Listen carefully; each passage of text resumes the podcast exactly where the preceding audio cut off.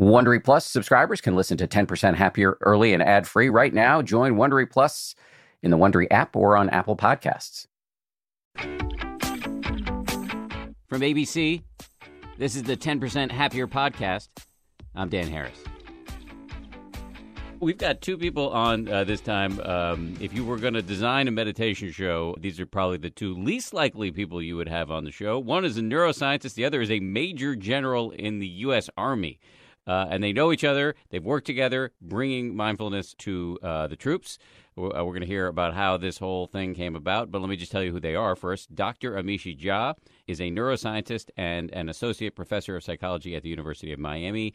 She studies how the demands of high stress, high stakes professions may degrade the brain's ability to make decisions. And she has found in her work that groups like uh, accountants, students, athletes, and military service members benefit from mindfulness training. The other guest is Major General Walt Piatt uh, of the U.S. Army. Uh, Walt began his military career as an enlisted soldier when he entered uh, the Army service in 1979. He's had a more than 35 year career. He served in numerous assignments all over the world, including tours in Korea, Panama, Hawaii, and Alaska. He's also completed several operational deployments, including Suriname, Bosnia, Kosovo, Afghanistan, and Iraq. Such a pleasure to have you both on the show. Thank you for it's coming great up. To be here. Yeah, thanks for having So, us. so I'm going to start with the question I start with with everybody, and I'm going to pick on you first, Amishi, just because we know each other better. Um, how and why did you come to meditation? So I'd say the answer is in two parts. The first is a personal need. And I guess very much similar to your you know, your story. I didn't have a panic attack on national TV. Were you doing cocaine? I was not doing Okay. cocaine. so not really similar to my story. Similar in the sense that I had a growing understanding that it was my mind that was causing me a lot of pain. Gotcha.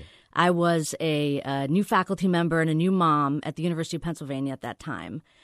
And everything outwardly looked fine. I was continuing to have success at a great institution, but the stress of it was actually crippling. And at some point, I realized, like, I don't want to live my life like this. And t- turned to my husband actually at that point and said, I think I'm just going to quit my job. Mm.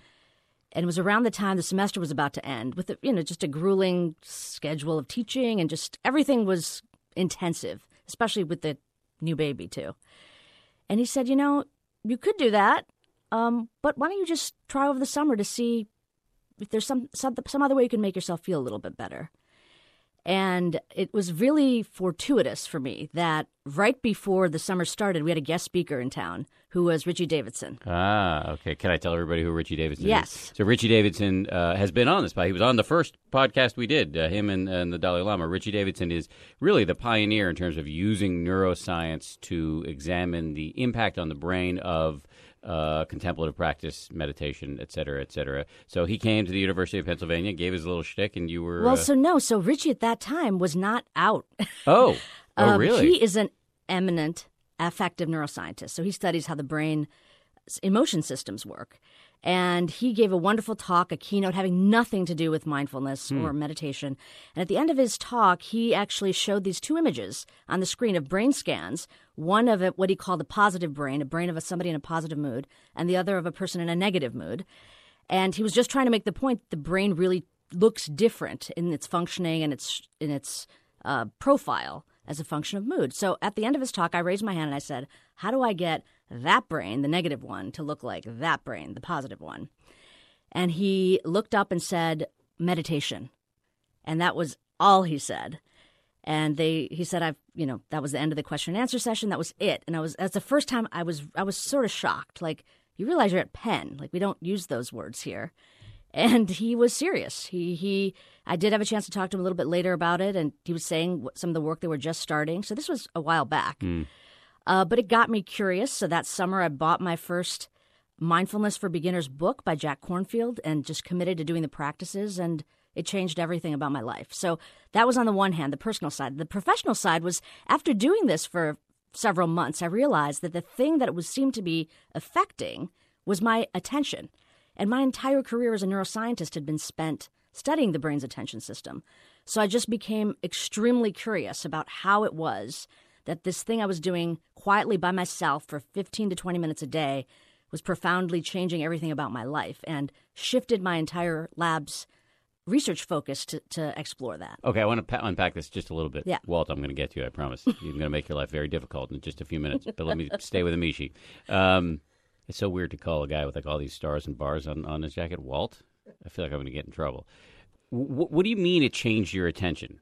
What do you mean by that? And how do and you and, and also what do you mean by like change so much about your internal weather? What do you mean by that too? Okay, so in terms of, I mean, it could, took a while for me to realize that this is this thing called attention that I know a lot about from my day job. It really just changed the quality of my moment to moment life. I could look at my husband and listen to the words he was saying to me. I could be with my child, read a book, and actually look at the pages and see the images as I was sitting there with him. It was like I became more present to my circumstances. And nothing had changed really about the level of stress or demand, but I was more embodied in what I was trying to do. And there was less angst around everything going on. Um, and then that that's when I was sort of like putting it together and thinking, oh, okay, the thing that might be resulting in this benefit is the way I'm directing my attention, the way I'm making my mind is staying in the moment. And it's not just moving forward to the next thing that's going to happen in worry and anxiety provoking thoughts or ruminating on bad things that have already happened that are kind of weighing on me. It shifted where my mind was in, in time. And what were just briefly, what was the practice you were doing? What kind of meditation? So this was a basic, you know, mindfulness of breathing exercise where the instruction was to sit in an upright, comfortable posture, pay attention to the sensations of breathing, and when my mind wandered, to gently return it. Um, and then opening up to more receptive practices, so open monitoring type practices, to anchor on the breath, but to really allow uh, any any thoughts, emotions, sensations come and then pass through.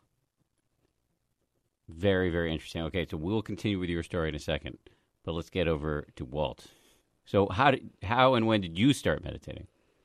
Well, when I met Amishi, and for all the reasons you just heard, so that's what really introduced me. We had been since then. You nine- weren't doing cocaine. I was not. I was doing clarify. I was doing war and, and a lot of it, I guess. And Yeah.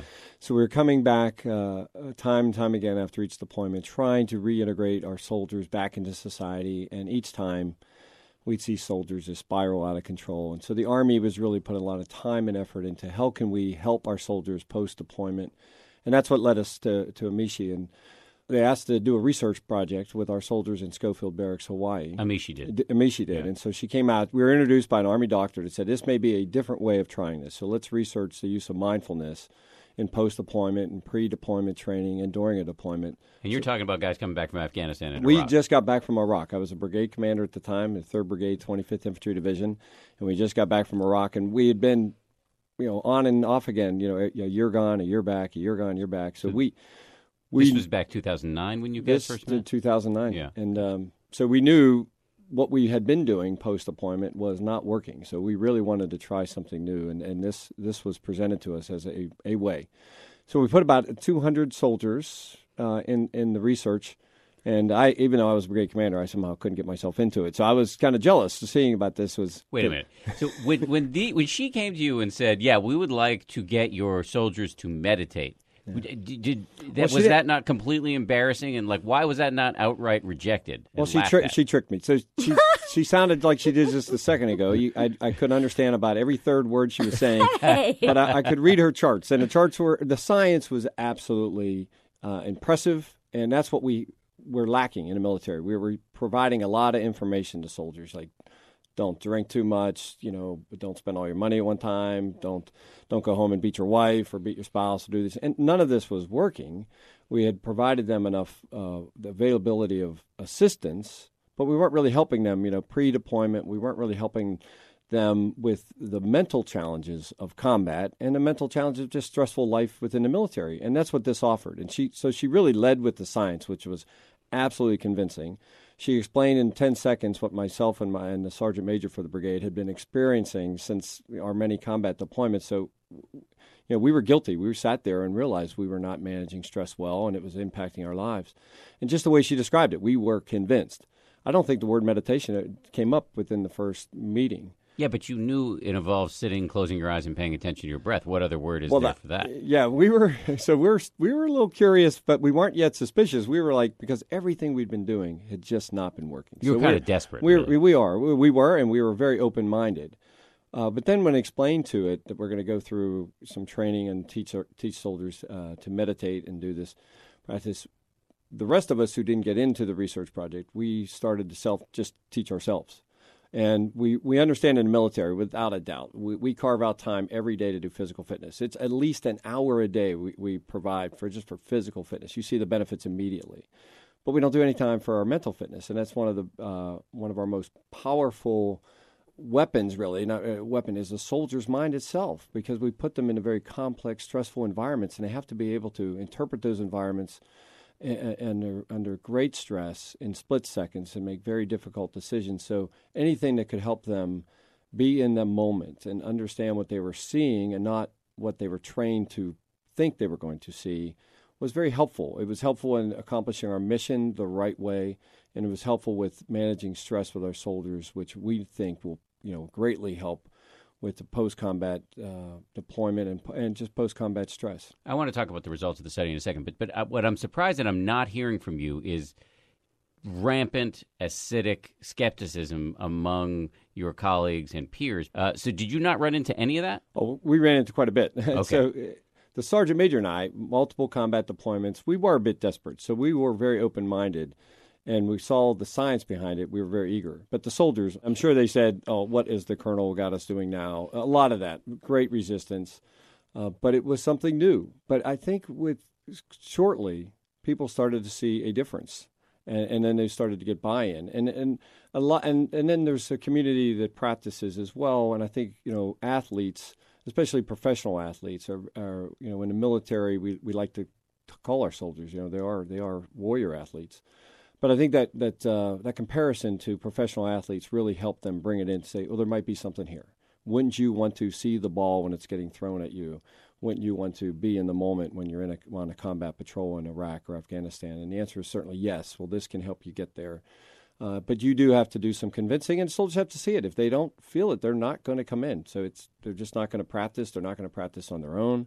But when soldiers started to feel results, you could sense they were more eager to practice on their own. And I think Amishi's results show that. The, the ones that would say, yes, I would do more on my own, they showed better results. What what are, what did you find from that initial study? Yeah, so the study it's a, was a very big study, the first of its kind that the medical command had funded.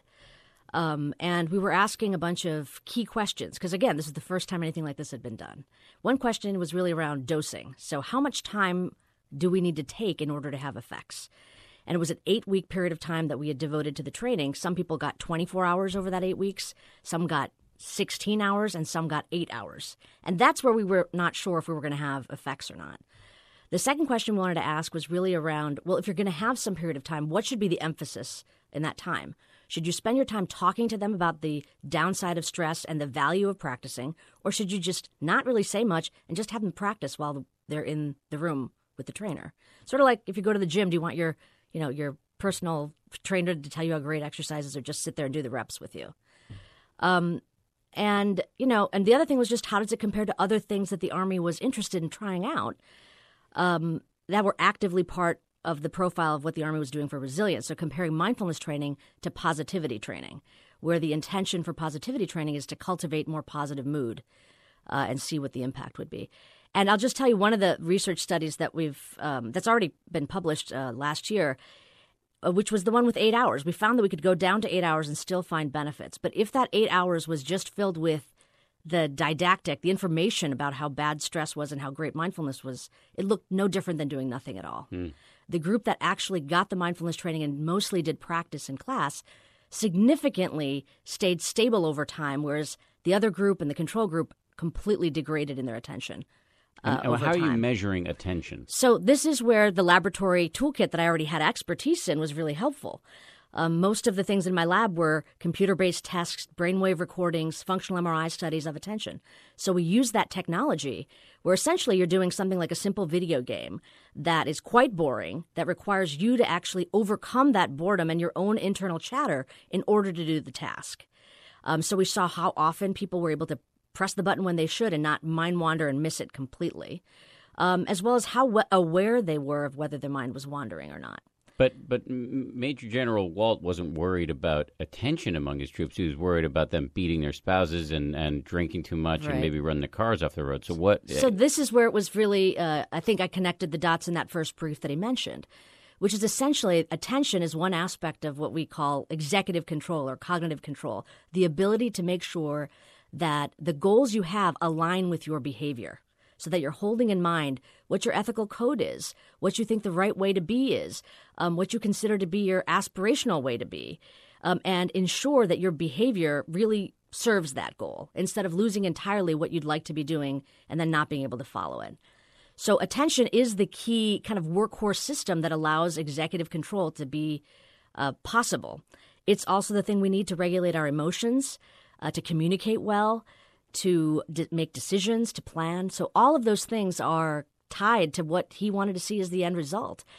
Um, what I noticed is that the way that the Army was doing things at the time we arrived on the scene with this project was essentially, you know, in some sense, sort of death by PowerPoint. Tell people what the aspirational goal should be of how their behavior should look, but no tools on how to get there. And I think what we provided was a sort of a mental workout that would allow them to actually grow these capacities that were surely depleted after being, you know, in war at combat deployment after combat deployment. So, did you did you find any uh, any evidence other than anecdotal evidence that these guys were not that not only was their uh, attentional capacity boosted, but that their behavior improved in some way?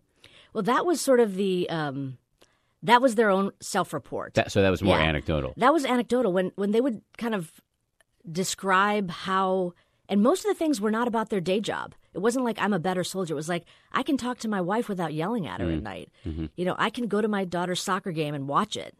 So it's really like the personal shifts that were happening in their lives, similar to what happened to me myself, that they were showing up to their life in a way that that felt like it's the way they wanted to be as people. But did, you find that, that the, the stuff that you cared about, because you didn't care so much, at least uh, correct me if I'm wrong, but from what I heard initially, you weren't looking to boost their attention span. You were looking for them not to ruin their own lives when they got home from deployment. Were you seeing less of that among those who got this training? We were, but what we quickly learned was that this was something that wasn't going to be just post deployment. We quickly learned that wow, that you know we should be doing this pre deployment because we realized as you know senior folks that have had multiple uh, deployments that every everybody suffers from post traumatic stress. Everyone, uh, but not everyone has to suffer from uh, fa- falling into despair or disorder. But what what caused that? So it was really what we realized was we need to be doing this pre deployment. We need to be learning how to manage stress and manage attention, which mm. gives you a, a, a better a better soldier to, to be able to face those traumatic events because he's regulated or she's regulated and then they come out the other end you know much much less stressful. So we saw immediately wow this is something we this not just for our post deployment though that was the reason it got us there. But it certainly we saw right away that the applications of this were much more beneficial. But you did see it. I, I felt i felt it. My uh, a lot of our senior folks felt it because they've been deployed so much. They really felt like wow i'm really enjoying my time with my family you know, you're so anxious to get home, but sometimes you just your your mind didn't catch up. You're still you're still deployed, and this really helped us just to, to you know really enjoy those special moments we were able to have with our family in, in between deployments. When we come back, you say compassion is more powerful than bullets. I do say that. I did say that. I also said before I deployed to Afghanistan on one of my deployments that we could win this war without killing one more person. Stick around. This show is brought to you by BetterHelp. I got to tell you, I feel so much better when I talk about my anxiety instead of keeping it bottled up. There's an expression that I first heard from the great researcher and also Zen practitioner Robert Waldinger never worry alone. Our temptation many times is to keep it bottled up, but the data really show that the people who do the best in life, who live the longest and are the happiest, have strong relationships with people with whom they can talk about whatever's going on in their lives. And for me, therapy is part of that. If you're thinking of starting therapy, you might give BetterHelp a try. It's entirely online, designed to be convenient, flexible, and suited to your schedule. Get it off your chest with BetterHelp. Visit betterhelp.com slash happier today to get 10% off your first month. That's betterhelp, H-E-L-P dot com slash happier.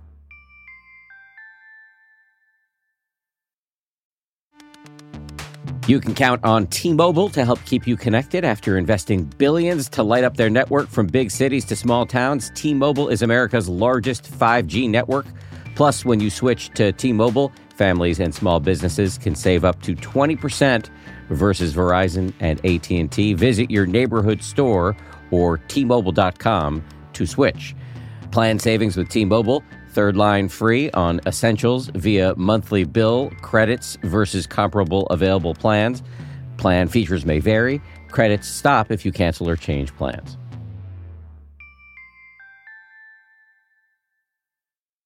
There's a new answer for people in need of serious pain relief. Lidocare has created a one of a kind pain relief patch that blocks pain for up to eight hours. With the only non water based lidocaine patch on the market, Lidocare uses patent pending technology to desensitize aggravated nerves for an odor free, ultra flexible, dry, and light solution to pain. The Lidocare Pain Patch from the makers of Blue Emu for long lasting relief you can wear. Available at CVS.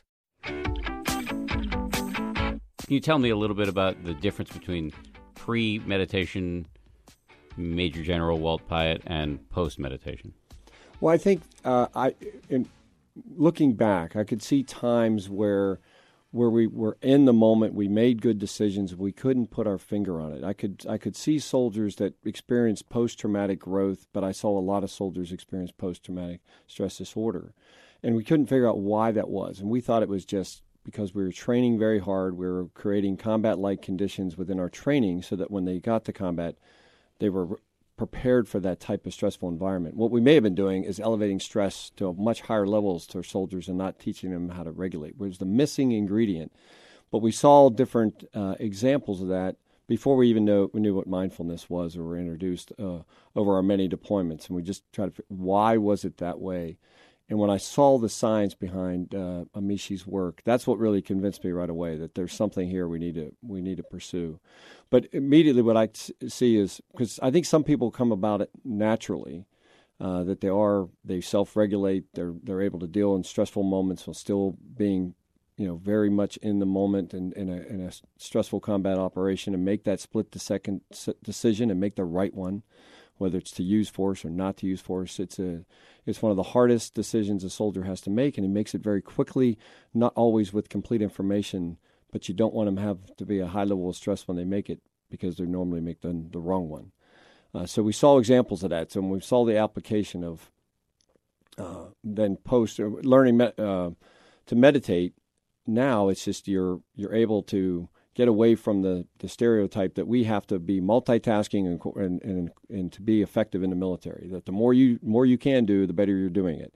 And this kind of proved to me just the opposite. So now I'm I'm very comfortable with taking a pause, studying a problem, or even walking away from it and, and, and doing some type of reflection, even if I don't have time to sit for 20 minutes, even just walking out in the courtyard of the Pentagon and just do a, what I call a mindful walk, just walk through and focus on you know nothing and then come back and I'm, I'm, able to get things done in a much more efficient way. So I've seen efficiency in my own life from this, uh, but I've also seen soldiers become much more you know happier at home post deployment and much more effective during during their deployment during their careers. What about you? Are you happier at home, and are you just happier in your moment to moment experience? I, I, I am, and I think I, I, I was. I mean, I was very happy, but I could see the stress. I could see, I could feel it uh, coming back. You know, things were irritate me. You know, just getting stuck in traffic. You know, loud loud noises, things going wrong that really never bothered me before. Uh, I was very patient. I thought very tolerant, but my wife noticed it, and then so I'd always made sure I was exercising, and exercising was my pre mindfulness way to regulate. That was what I did, and I had to do more and more of it to, in order to get that feeling back that I was being relaxed. But you you you you feel it. It's not it's not like you're some ticking time bomb like you might see on TV, but it's the little things that that start to build up on you, and then you just you know you blow up with anger on something that was just so insignificant, you know, prior to all these events in your life that, that you start to realize something's wrong. I mean, you're not spiraling into uh, disorder, that's a very serious case, but all soldiers are affected by it. And if you're not uh, recognizing it and dealing with it, uh, then, then, things could get a lot worse. But what I found is if you're less stressful pre traumatic event, you, you handle the trauma better and you certainly come out of it a lot better. That makes a lot of sense, and the policy implications are gigantic. But so, so Amisha, uh, that was the first study back in 2009. Can you? I assume there have been. I, I know there have been more. So, can you walk me through just basically what you've been finding? Right. So, I think that the this this overall profile is very similar to what I described to you, and I don't know if that was uh, clear in what I had said before. If we look at people that are going through very high stress situations, and that could be soldiers preparing for deployment, the deployment cycle itself, or in the civilian context, you know, undergrads preparing for finals. I mean, anything that is a high stress period of time, protracted over multiple weeks, has an impact on attention. We know it has an impact on well being. We know people report feeling more stressed and unhappy. But what we've been able to track is that if you look at their attention using these simple computer games, at the beginning of that interval and at the end, attention declines. And that I think is kind of a, an important thing for people to realize is that there are costs to going through a high stress interval. And that if those same attentional resources are necessary for you to regulate your mood, to have successful interactions with people, and to solve the problems that are part of what makes the interval high stress, and you have less of that resource, you're going to be compromised. Right? So when I speak about that period of time and what happens to attention, we're really talking about figuring out some way we can build cognitive resilience. So, allowing people to grow the capacities that we know weaken over high stress periods of time. And so that's what we've done. We've looked at various high stress groups undergrads, accountants, football players, all during kind of intensive periods of time. And sure enough, we find that the groups that don't get the mindfulness training or some get some other form of training that doesn't emphasize this present moment awareness um, degrade in their attention and their mood. And the people that get the mindfulness training and actually practice it stay stable or even get a little bit better than where they started.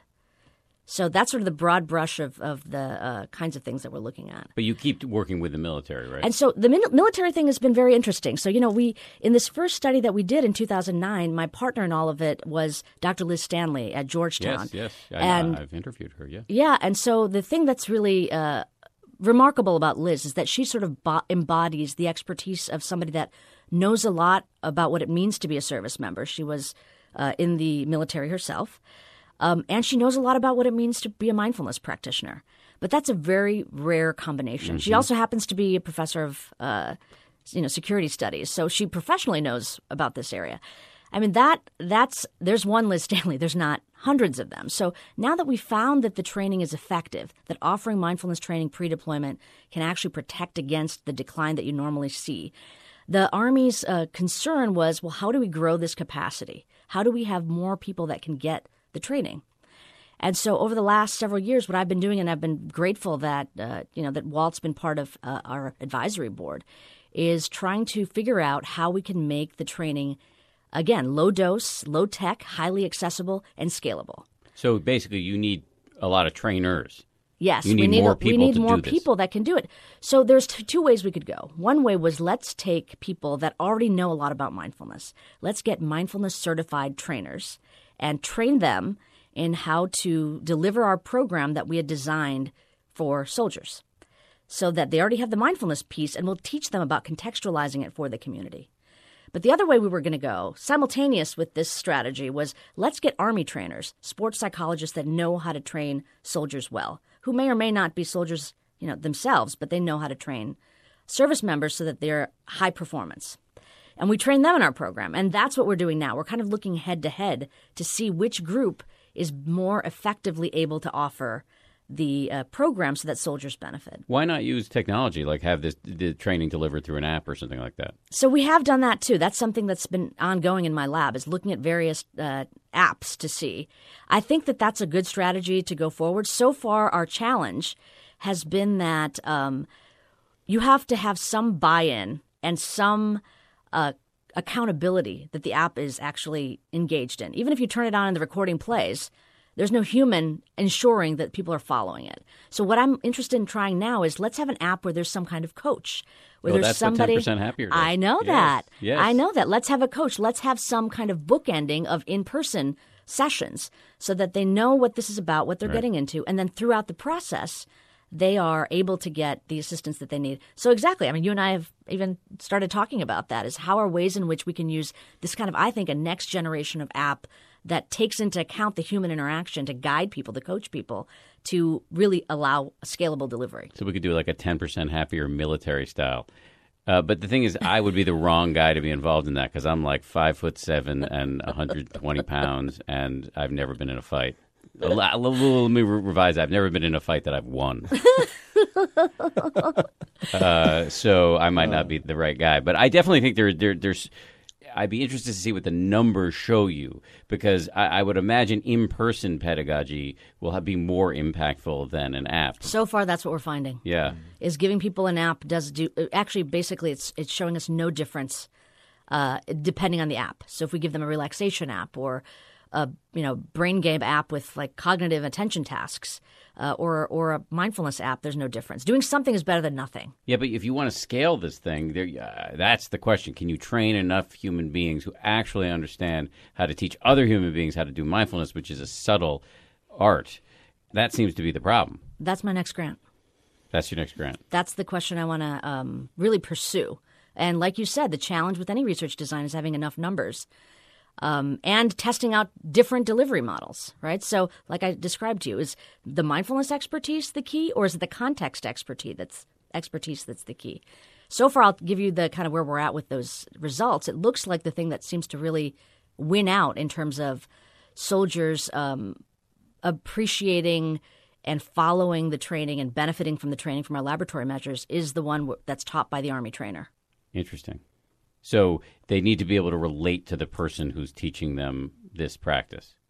And it's not the case that the army trainers are service members themselves, but they're right, sports but they psychologists that know how to, know how to, yeah. exactly. They can yeah, relate yeah. to this the particulars of this culture. So if you bring in like a a, uh, a, meditation teacher who's got 30 years of you know talking about the Buddha and and and you know like a lot of these people have this like soft purr in their voice and they're you know the, it feels like they're trying to give you a reiki massage with their vowels. It's like those people are not going to work with the military so far it doesn't seem to be the hmm. right way to go. No i mean it's just it's just intuitive yeah, on yeah. my end at least. They don't work with me. Right right exactly. and, and, you know i'm not in the military for a lot of good reasons. Do you have a, a, a hunch about what the best way to, to get this out to well, people uh, well i will say at, at, first liz stanley was very helpful in this because she did relate to soldiers. I mean she had yes, personal yes, trauma yes. and so that was just her, and she was very intelligent. And being a college professor, that I mean, it just she really identified with soldiers and that language. And we've we've done some work with Amishi on that, just to be able to talk the soldier athlete language, very helpful, as we take a lot of fitness. Um, advice from folks who aren't in the military, but if they show something that's working, well, everybody pays attention to them. Okay, what's the latest gig? So when, when CrossFit came out, you know, is very interested. Our soldiers were very interested. Some of those exercises we've been doing in the military for years, but the way we were presenting it wasn't as cool or and so it didn't appeal as much.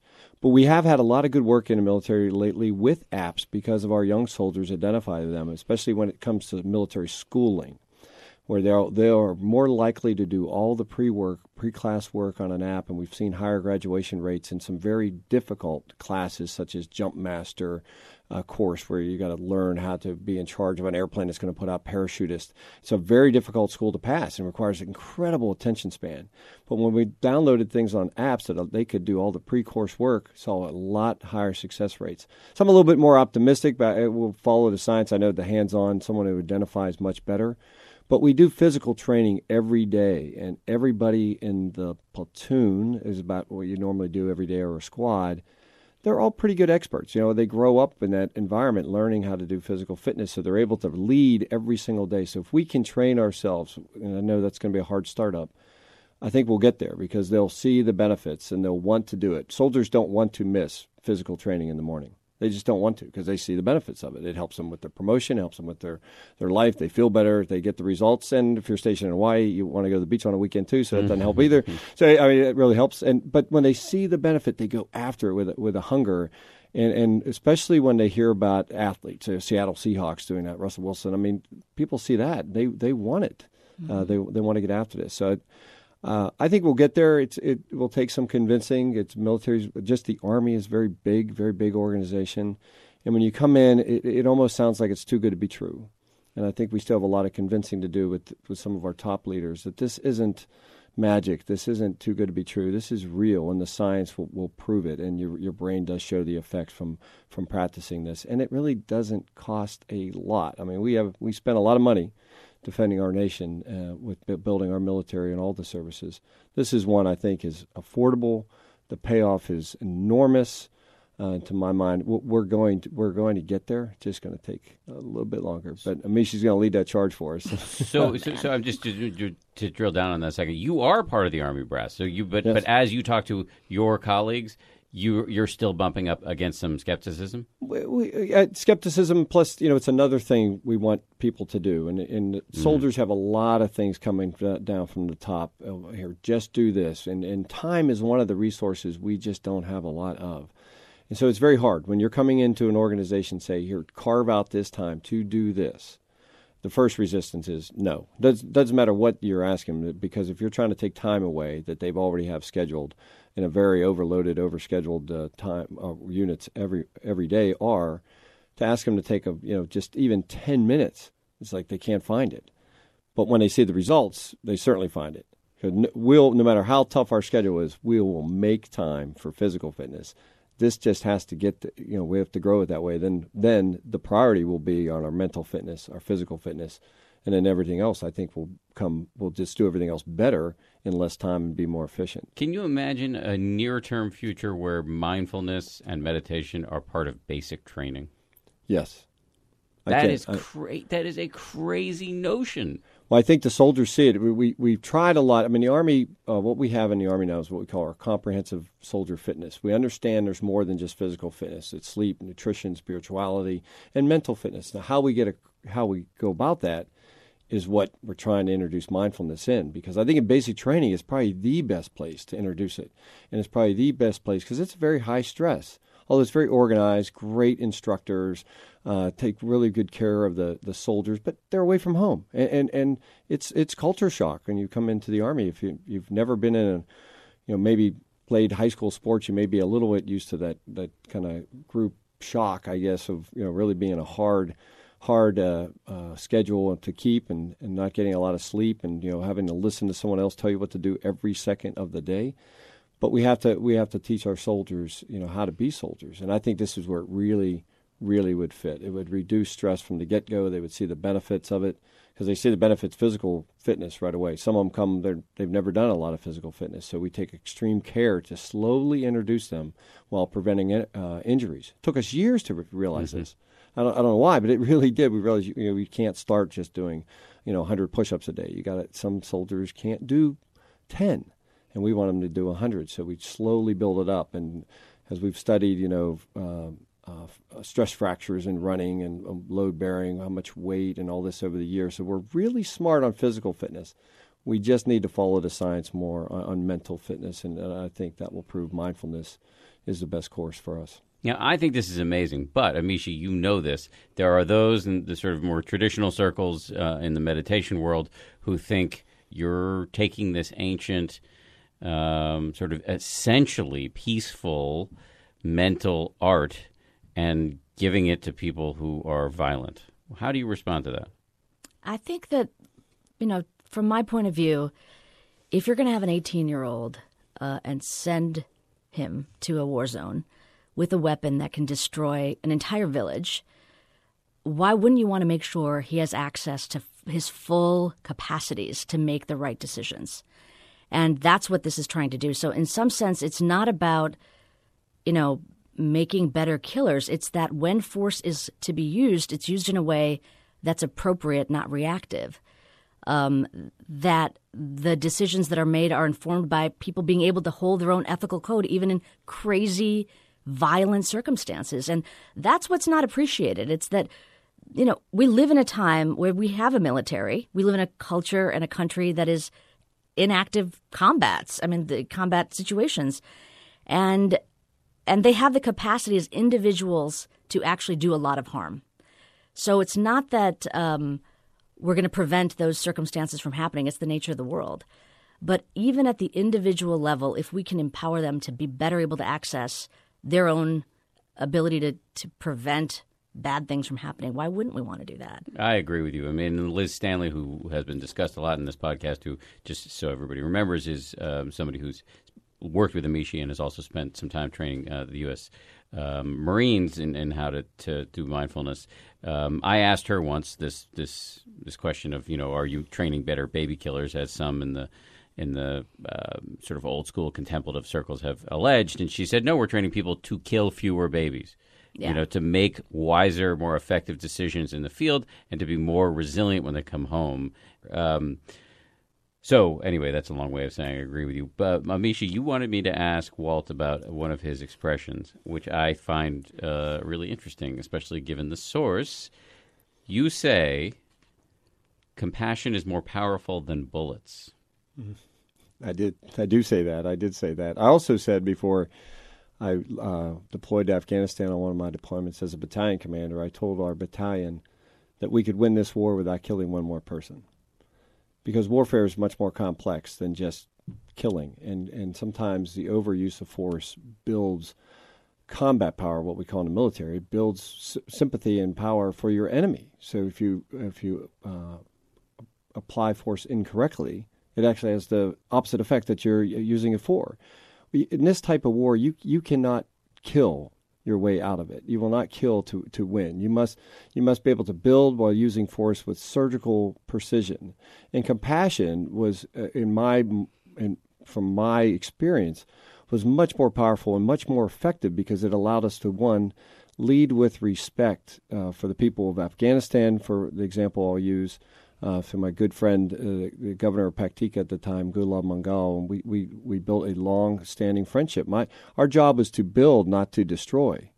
And and if we went in there with the mentality that we're going to be effective and decisive through killing, uh, that that was really just a, a, naive approach to warfare. It's much more complicated, and therefore compassion for the Afghan people and the struggle uh, that they were enduring in Paktika province, where where I wrote about, and I, I said this, uh, was we needed to understand them. We needed to be compassionate to their needs, and that way it separated them from the enemy that was trying to undermine their struggling and fledgling government that they were trying to build. So it was actually a very effective tool.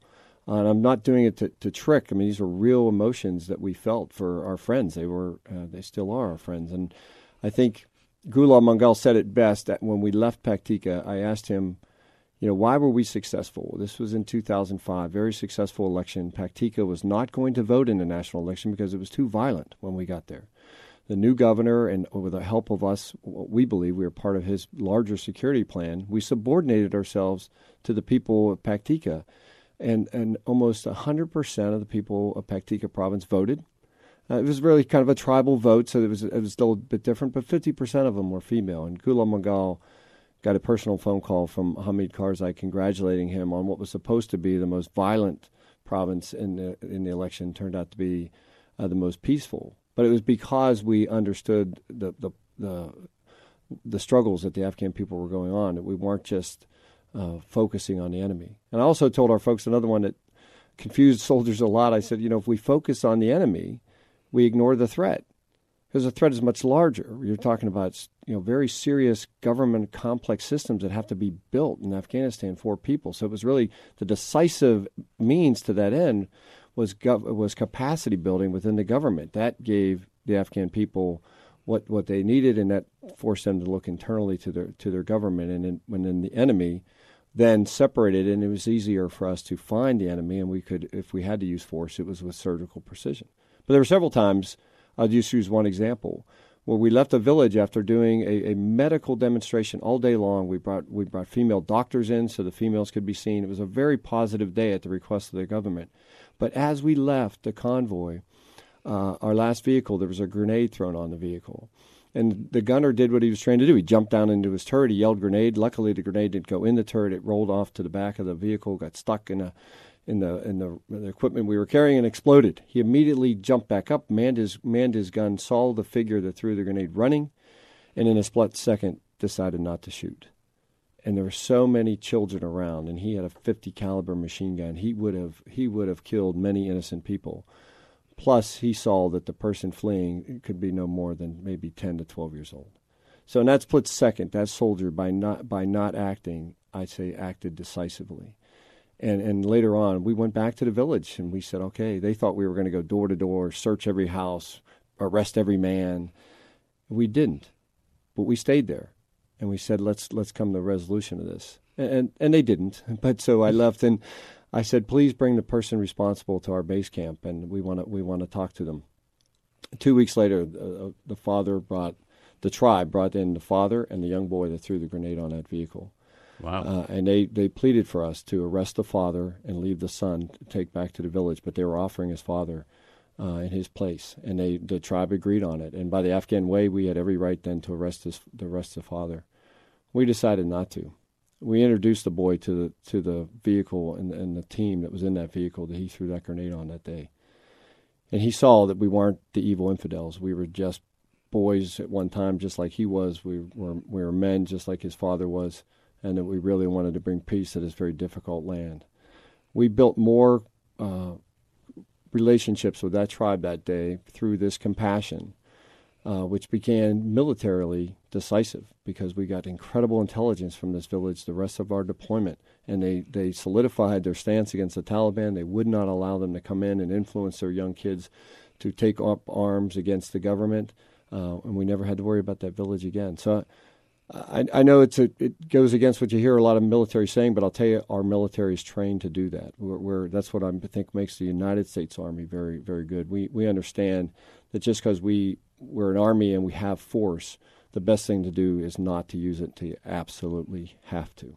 You know, I, I find everything you just said very compelling, and um, but but I just wonder about the the reputational cost to you of you know i understand you wrote a couple of books of poetry. You're a guy who says compassion is more powerful than bullets. You're hanging out with this unreconstructed meditation person over here. And um, uh, do, do, do, they like call you major general moonbeam behind your back? Or what like what is is this a problem for you? Or is it is it good?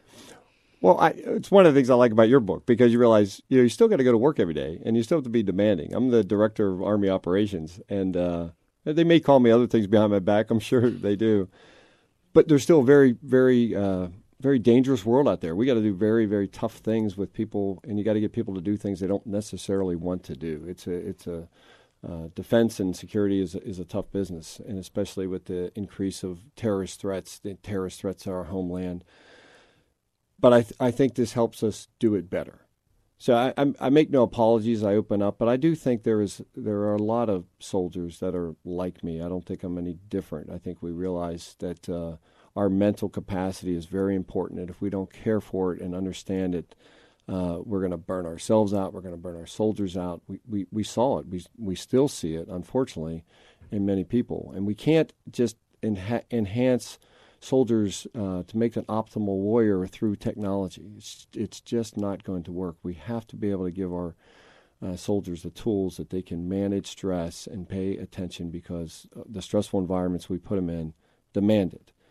So I, I don't know if people call me names. I mean, I'm I'm I'm proud of my service and I'm proud of many of my peers. I think a lot of people write in my in, from my experience writing was very therapeutic for me. It was a way of letting emotions go of some very difficult things, but it was also a way of honoring those who would serve in these incredibly difficult positions away from their families for years at a time. Uh, the way you understand it, I mean, you, you were there. It's just very, you're put in some very difficult places, uh, and it's just a way to identify.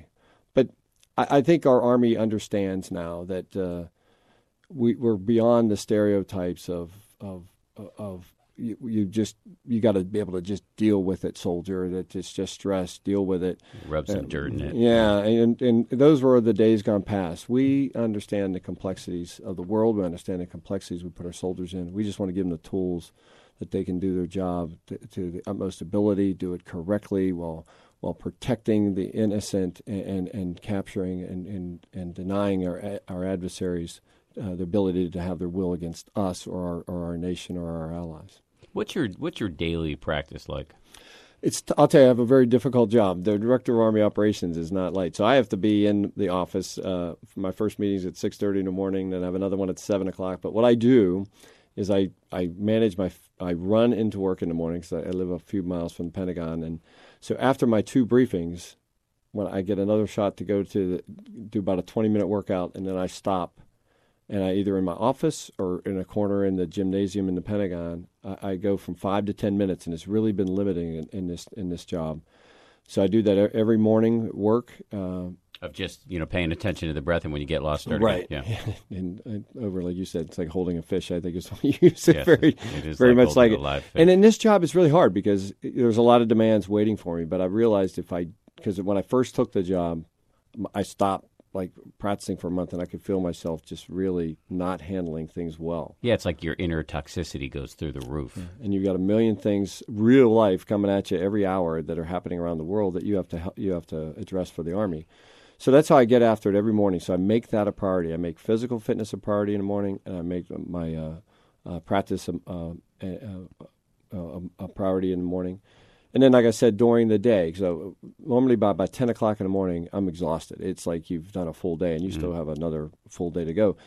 So I'll normally walk out to the courtyard of the Pentagon or go find a corner and, and stop for maybe five or 10 more minutes if, if I can. So that, that's, I have to, I have to shorten my time. I have to put some increments in it, but uh, it's, it's what I can do. So I do it. I mean, to my ears, it sounds great. I tell people five to ten minutes a day is awesome, and it sounds like you're doing even more than that. And also, I'm just reading between the lines. I think, I suspect you're probably bleeding it into sort of your daily activities as much as possible, which is really kind of where the rubber hits the road. What about you, Amishi? What's your daily practice? Yeah, I've the I've been fortunate to be able to carve time out after my children and husband are out of the house to do about I like to do 30 minutes.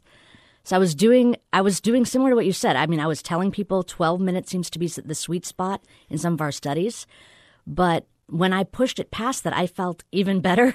so I'm trying to do 30 minutes, and I like to combine the um, the mindfulness practice with a compassion practice. So I do loving kindness practice as well. So we we've talked about loving kindness a lot on this show, but just for if in case we've got first time listeners, that that is a practice, just to put it briefly, where you kind of envisioning people in a systematic way and sending them good vibes.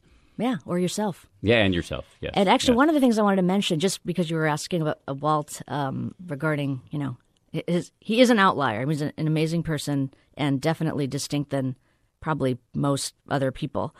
Uh, but thankfully, there are other enlightened leaders that we've been able to meet in the military. And in addition to all the work we're doing with active duty uh, service members, we're also working now with military spouses.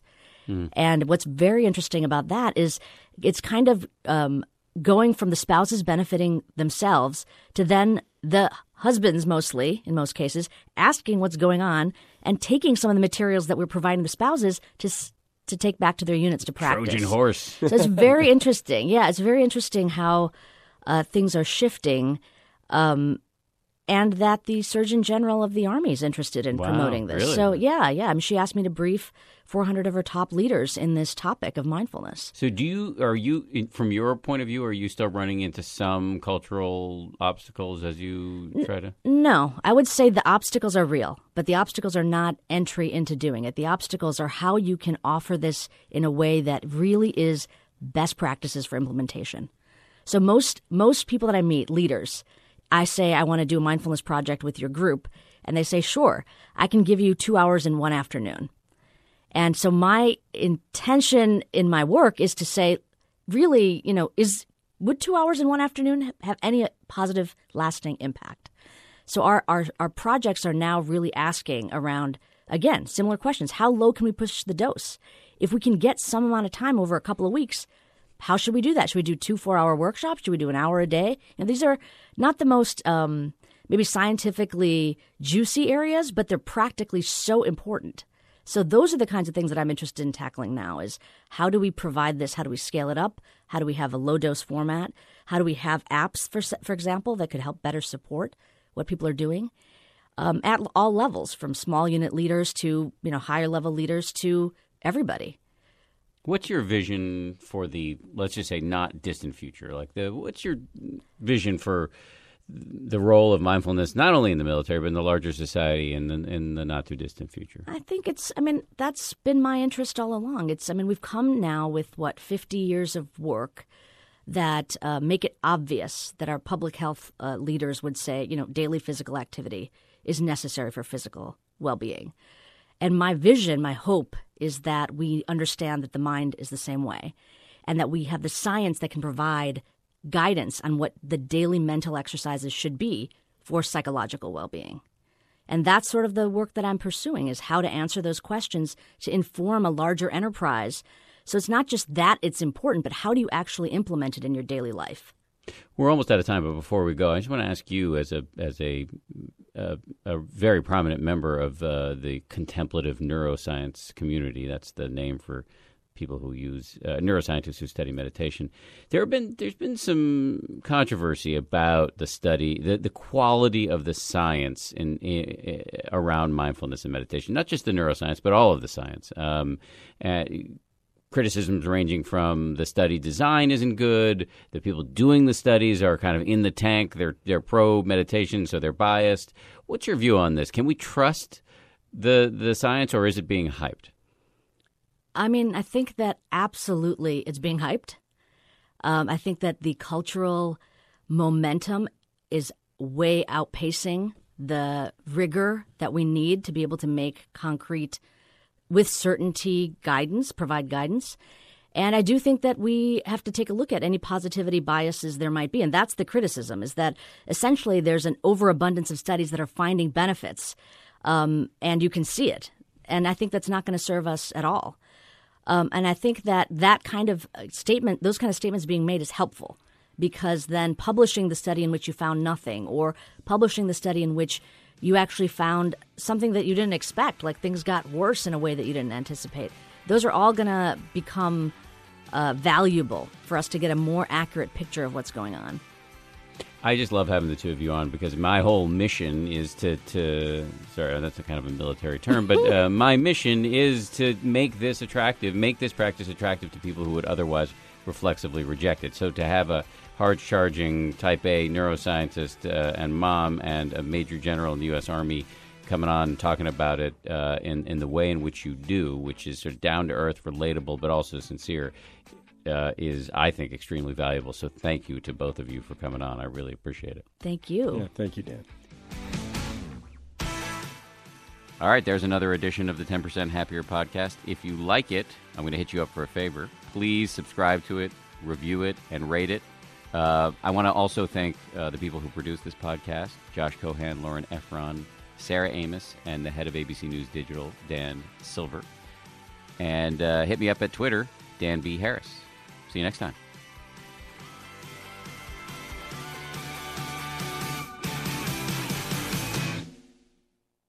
If you like 10% Happier, and I hope you do, uh, you can listen early and ad free right now by joining Wondery Plus in the Wondery app or on Apple Podcasts. Prime members can listen ad free on Amazon Music. Before you go, tell us about yourself by filling out a short survey at wondery.com/survey. When you're committed to raising the standard, you're bound to ruffle some feathers. At Happy Egg, we like to say we farm differently, but in reality, we produce eggs the way people used to by partnering with local small family farmers who raise our happy hens on eight or more acres. Because in our opinion, farming shouldn't be complicated. It should be happy. Choose happy with Happy Egg. Visit happyegg.com and look for the yellow carton at a store near you. Happy Egg. I'm Shimol Yai, and I have a new podcast called The Competition. Every year, 50 high school senior girls compete in a massive scholarship competition. I wouldn't say I have an ego problem, but I'm extremely competitive.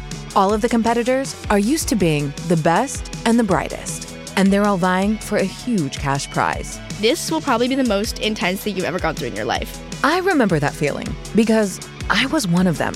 I lost.